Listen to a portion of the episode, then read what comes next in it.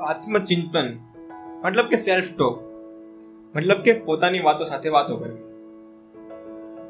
The coffee ટોકના આ એપિસોડમાં હું ફરી એકવાર એક નવો એક્સપેરિમેન્ટ કરવા જઈ રહ્યો છું. જેમાં હું જ મારો પોતાનો ગેસ્ટ છું અને હું જ મારી પોતાની સાથે વાત કરવાનો છું. ને પણ સેલ્ફ ટોક પર જ. તો વોટ ઇઝ સેલ્ફ ટોક છે શું આત્મચિંતન? તો તમે વિચારો કે લાસ્ટ ટાઈમ તમે ક્યારે તમે પોતાની જાત સાથે વાતો કરી હતી. કે પોતાને પૂછ્યું હોય કે, ઓકે, તમે કેમ છો? મજામાં છો? તમને કેવું ફીલ થાય છે? તમારો આજનો દિવસ કેવો રહ્યો? મજા આવી, ના મજા આવી. ના મજા આવી તો કાલે શું કરશો? એવા જેમ કોઈ આપણે બીજી વ્યક્તિ સાથે વાત કરતા હોય, એવી રીતે તમે તમારી જાત સાથે ક્યારે વાતો કરી? એ વસ્તુ છે.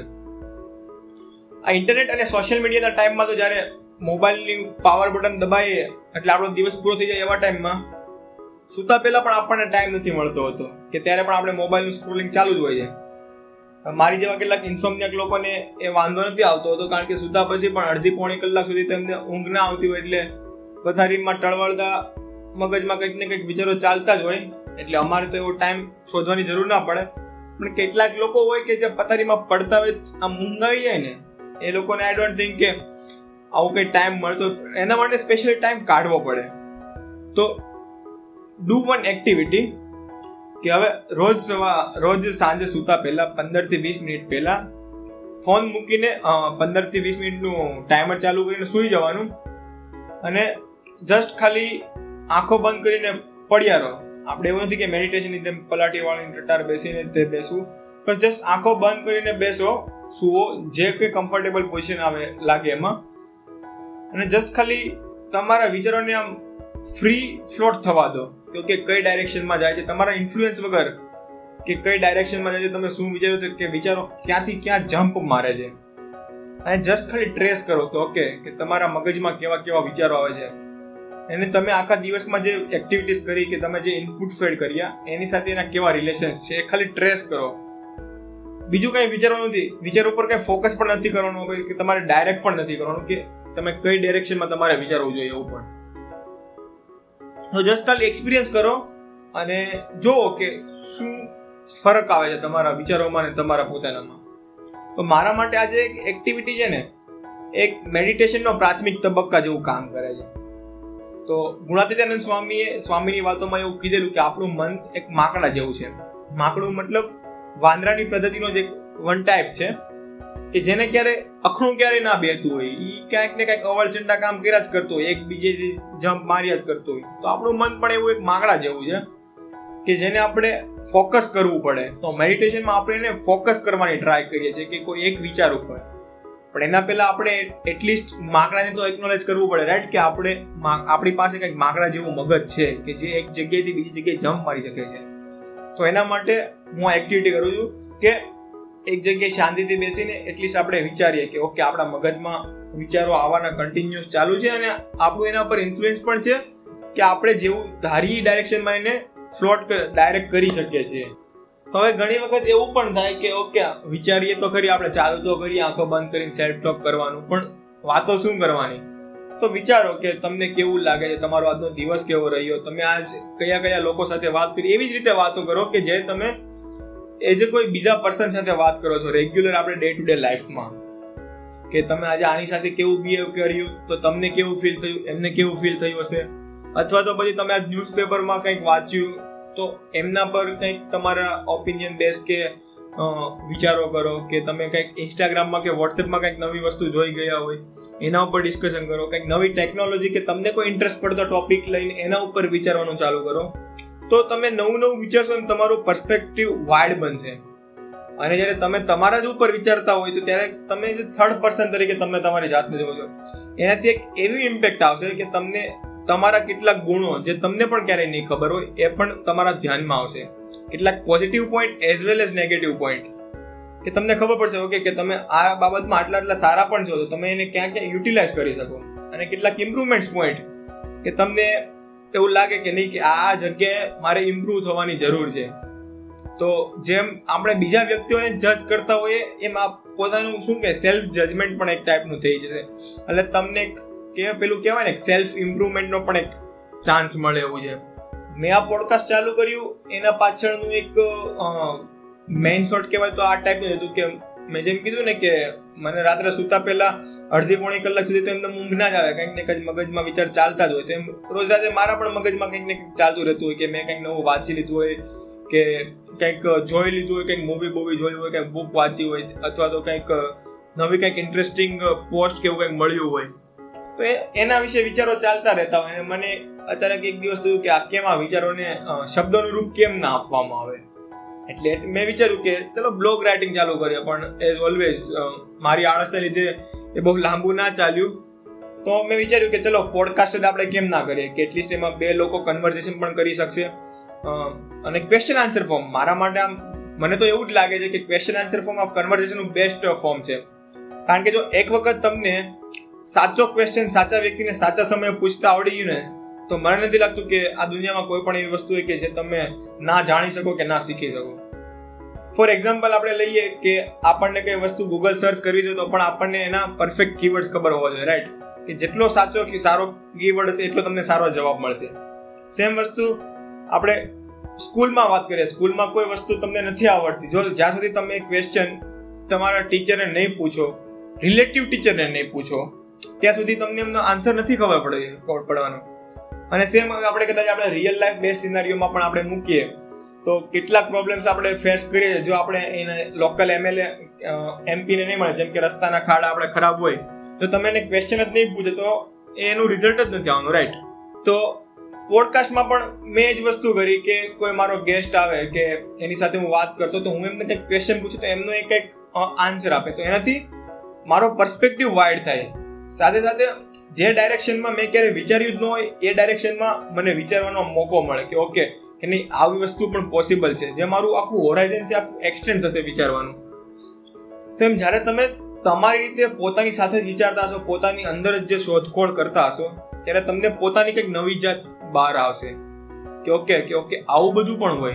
કે જેમ કોઈ પણ ટોપિકમાં જેટલું ઊંડા ઊંડા ઊંડા ઊંડા વિચારતા જશો ને તમને કંઈક નવું નવું મળતું જશે એટલે તમારા ઉપર પણ તમને કંઈક નવું નવું નવું મળતું જશે કે, ઓકે ઓકે, મારી, મારે આ પણ પોઝિટિવ સાઈડ છે, હું આનો યુટિલાઇઝ કરી શકું છું કે એટલે મારા પોડકાસ્ટમાં પણ મેં આ જ થીમ ફોલો કરી છે કે એમાં પણ કોઈ શું કે ટોપિકનો બાઉન્ડ કે એવું કાંઈ નથી રાખ્યું કે, ઓકે, ગમે તે વિચાર આવે, ગમે વાતો કરો છો, મન ફાવે એવું, ગમે એવું, બસ વાતો કરો એટલીસ્ટ કમ્યુનિકેશન કરો, તો કંઈક શું કહેવાય, નવું ડેટા ફોર્મ થશે કે કંઈક નવા તમને આઈડિયાઝ આવશે.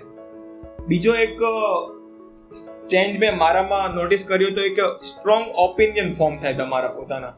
બહુ મલ્ટિપલ વેમાં ઇન્ફોર્મેશન આપણા મગજમાં આપણે ફેડ કરતા હોઈએ છીએ કે ન્યૂઝપેપરના ફોર્મમાં કે વોટ્સઅપ ઇન્સ્ટાગ્રામ કે સોશિયલ મીડિયા કે ગૂગલ અથવા તો સ્કૂલ કે કોલેજમાં કે આપણે કલીગ કે ફ્રેન્ડ સાથે વાતો કરતા હોય અથવા તો રસ્તા પર જતા એડવર્ટાઇઝ થ્રુ કે ઘણા બધા વે અત્યારે એવા છે કે આપણે નકરી ઇન્ફોર્મેશન ફેડ કરીએ છીએ, પણ એ ઇન્ફોર્મેશનને પ્રોસેસ કરવાનો ટાઈમ આપણી પાસે નથી.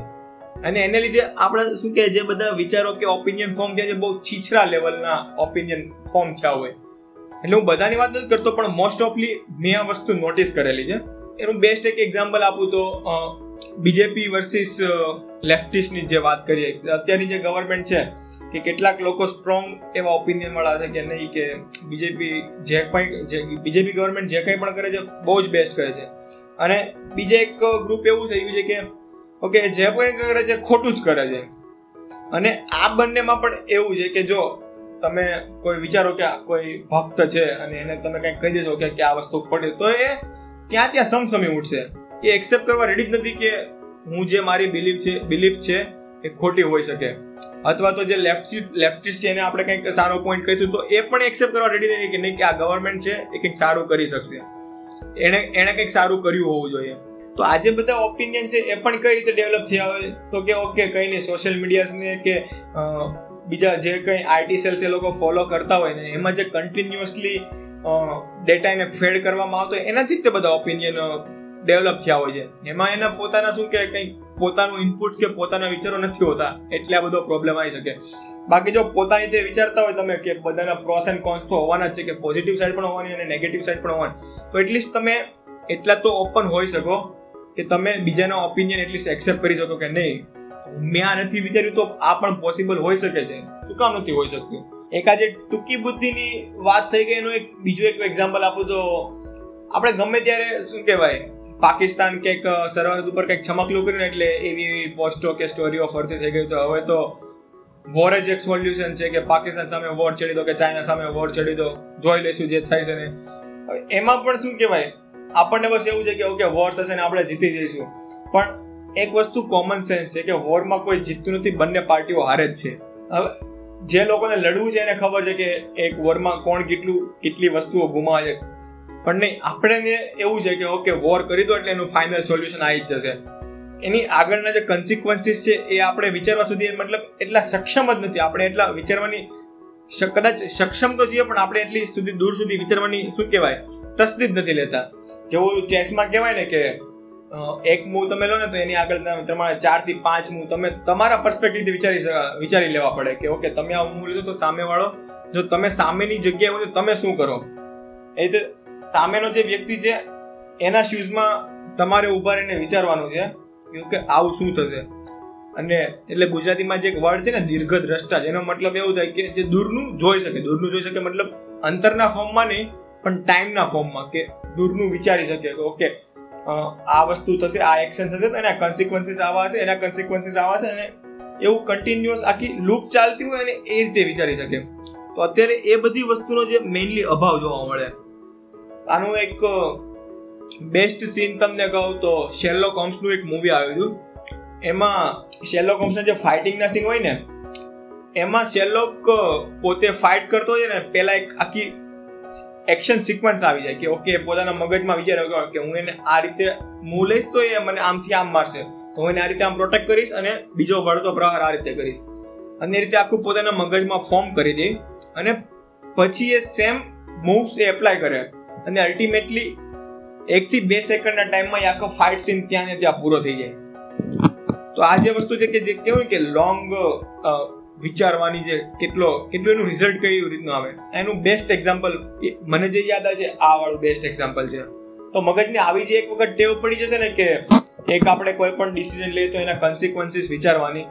તો આપણે એના માટે ડેલી સ્પેશિયલી ટાઈમ નહીં આપવો પડે, પંદર વીસ મિનિટ કે અડધી કલાકની જે આપણે રેગ્યુલર વિચારીએ છીએ. પણ આપણે ડે ટુ ડે લાઈફમાં જે રેગ્યુલર એક્ટિવિટીઝ કરીએ છીએ, ત્યારે પણ આપણું મગજ એ રીતે વિચારવા ટ્રેન થઈ ગયું છે કે ઓકે કે આપોઆપ આપણને વિચાર આવે કે હું આ રીતે આ કરીશ તો એનું આ કન્સિક્વન્સીસ હશે એના આ કન્સિક્વન્સીસ એને લીધે આપણે બહુ વિચારીને મૂવ લઈશું. અને હું વિચારીને મૂવ લઈશું એનો મારો કહેવાનો મતલબ એવો નથી કે આપણે એના માટે એક્સ્ટ્રા એફર્ટ્સ આપવા પડશે. એના માટે એક્સ્ટ્રા એફર્ટ્સ નહીં આપવા પડે.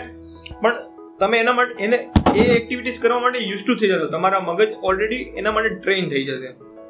આપણા માણસ માટે તો શું કહેવાય? ઇન્ટેલિજન્સ એટલે કે વિચાર શક્તિ એક એવી વસ્તુ છે કે જે આપણને માણસને અને બીજા પ્રાણીઓને એકબીજાથી અલગ કરે છે.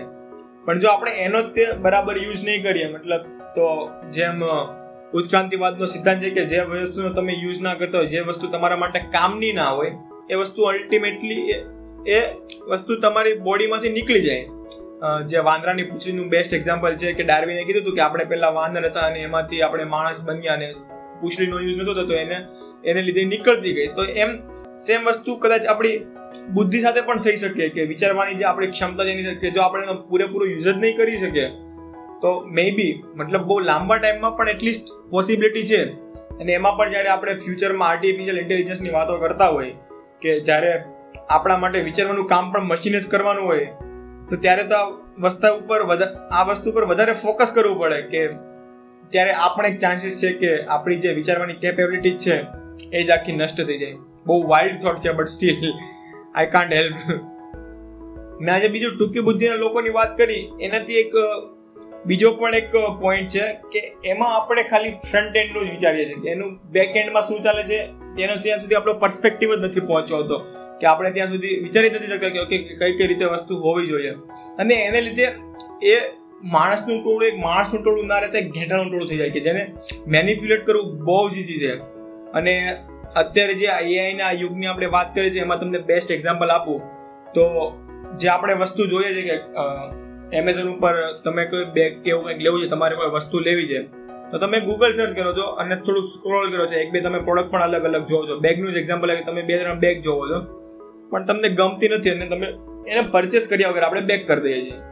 તો પછી ફરીવાર તમે ક્યારેય ગૂગલ કે ઇન્સ્ટાગ્રામ કે કોઈ પણ તમારી એપ ખોલશો ફેસબુક એટલે સીધી તમને એની એડવર્ટાઇઝ દેખાશે ઓકે કે આ આ આ કન્ટિન્યુઅસલી તમને એ બેગ દેખાશે. મતલબ તમારા મગજ ઉપર કન્ટિન્યુઅસલી હેમરિંગ થશે ઇન્ફોર્મેશનનું અને જો તમે પ્રોપર થોટ નહીં આપો ઓકે કે તમારે આ વસ્તુની જરૂર છે કે નહીં, કે ઓકે કે આ વસ્તુ સારી છે કે નથી સારી, જરૂર છે કે નહીં, એની પ્રાઇસ કેટલી છે તો એક તમે ડેફિનેટલી એ તમને કન્વિન્સ કરી દેશે કે નહીં, કે આ વસ્તુ તમારા માટે જરૂરી છે તમારા માટે આ બેસ્ટ પ્રોડક્ટ છે ને તમે આ જ લો. જ્યાં સુધી તમે લેશો નહીં, ત્યાં સુધી તમને કન્ટિન્યુઅસલી એડ આવ્યા જ કરશે. અને મેં તો ઘણી વખત એવું પણ જોયું છે કે કદાચ વસ્તુ લઈ લીધી હોય તો પણ એડ ચાલુ જ રહ્યું હોય. શેલો હોમ્સની મૂવીઝ સિવાય એની એક સિરીઝ પણ છે બીબીસી દ્વારા બનાવેલી. બેનેડિક કમ્બર બેજેમાં શેરલોક છે. તો એમાં પણ એક વર્ચ્યુઅલ સ્ટેટ બનાવ્યું છે માઇન્ડ પેલેસ કે જેમાં શેરલોક પોતે પોતે કોઈ કેસ સોલ્વ કરતો એમાં બહુ કન્ફ્યુઝ થઈ જતો હોય તો એ પોતે એક એના વર્ચ્યુઅલ સ્ટેટમાં જઈને પોતે જે પણ કંઈ ઇન્ફોર્મેશન આખી એણે ગ્રાસ્પ કરેલી છે એના મગજમાં, એ બધી આખી ઇન્ફોર્મેશનનું પોતે આખો લોજિક્સને એવું બધું બેસાડીને આખો કેસ સોલ્વ કરવાની ટ્રાય કરે અને છેલ્લે કેસ સોલ્વ પણ થઈ થઈ પણ જાય છે.